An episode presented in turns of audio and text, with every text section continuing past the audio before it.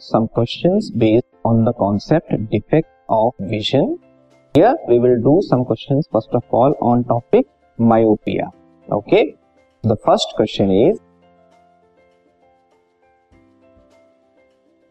A student has difficulty in reading the blackboard while sitting in the last row.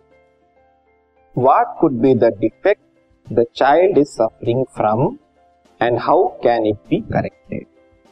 एक student है जो कि last row में बैठा है अपने क्लासरूम में और उसको ब्लैक बोर्ड को देखने में डिफिकल्टी महसूस हो रही है। ब्लैक बोर्ड में जो भी लिखा है, उसको देखने में डिफिकल्टी महसूस हो रही है।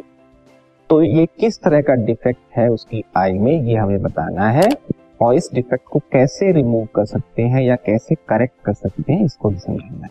ठीक है?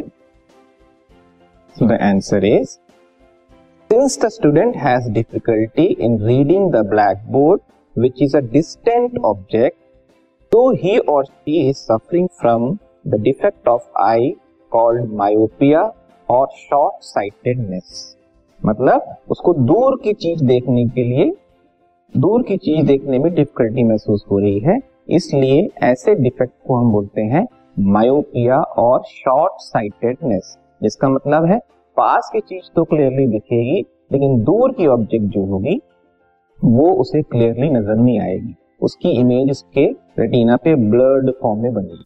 This podcast is brought you by hub hopper Shiksha Abhiyan अगर आपको ये पॉडकास्ट पसंद आया तो प्लीज़ लाइक शेयर और सब्सक्राइब करें और वीडियो क्लासेस के लिए शिक्षा अभियान के यूट्यूब चैनल पर जाएँ।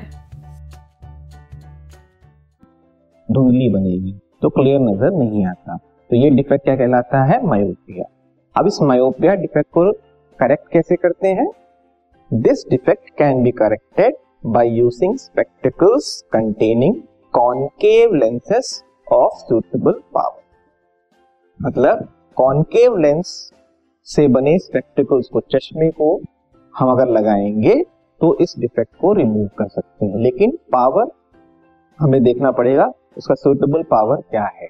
मतलब हर पर्सन की जो देखने की क्षमता है, थोड़ी डिफरेंट होगी। भले उसकी दूर को, दूर के ऑब्जेक्ट उसको क्लियर नज़र नहीं आ रहा होगा।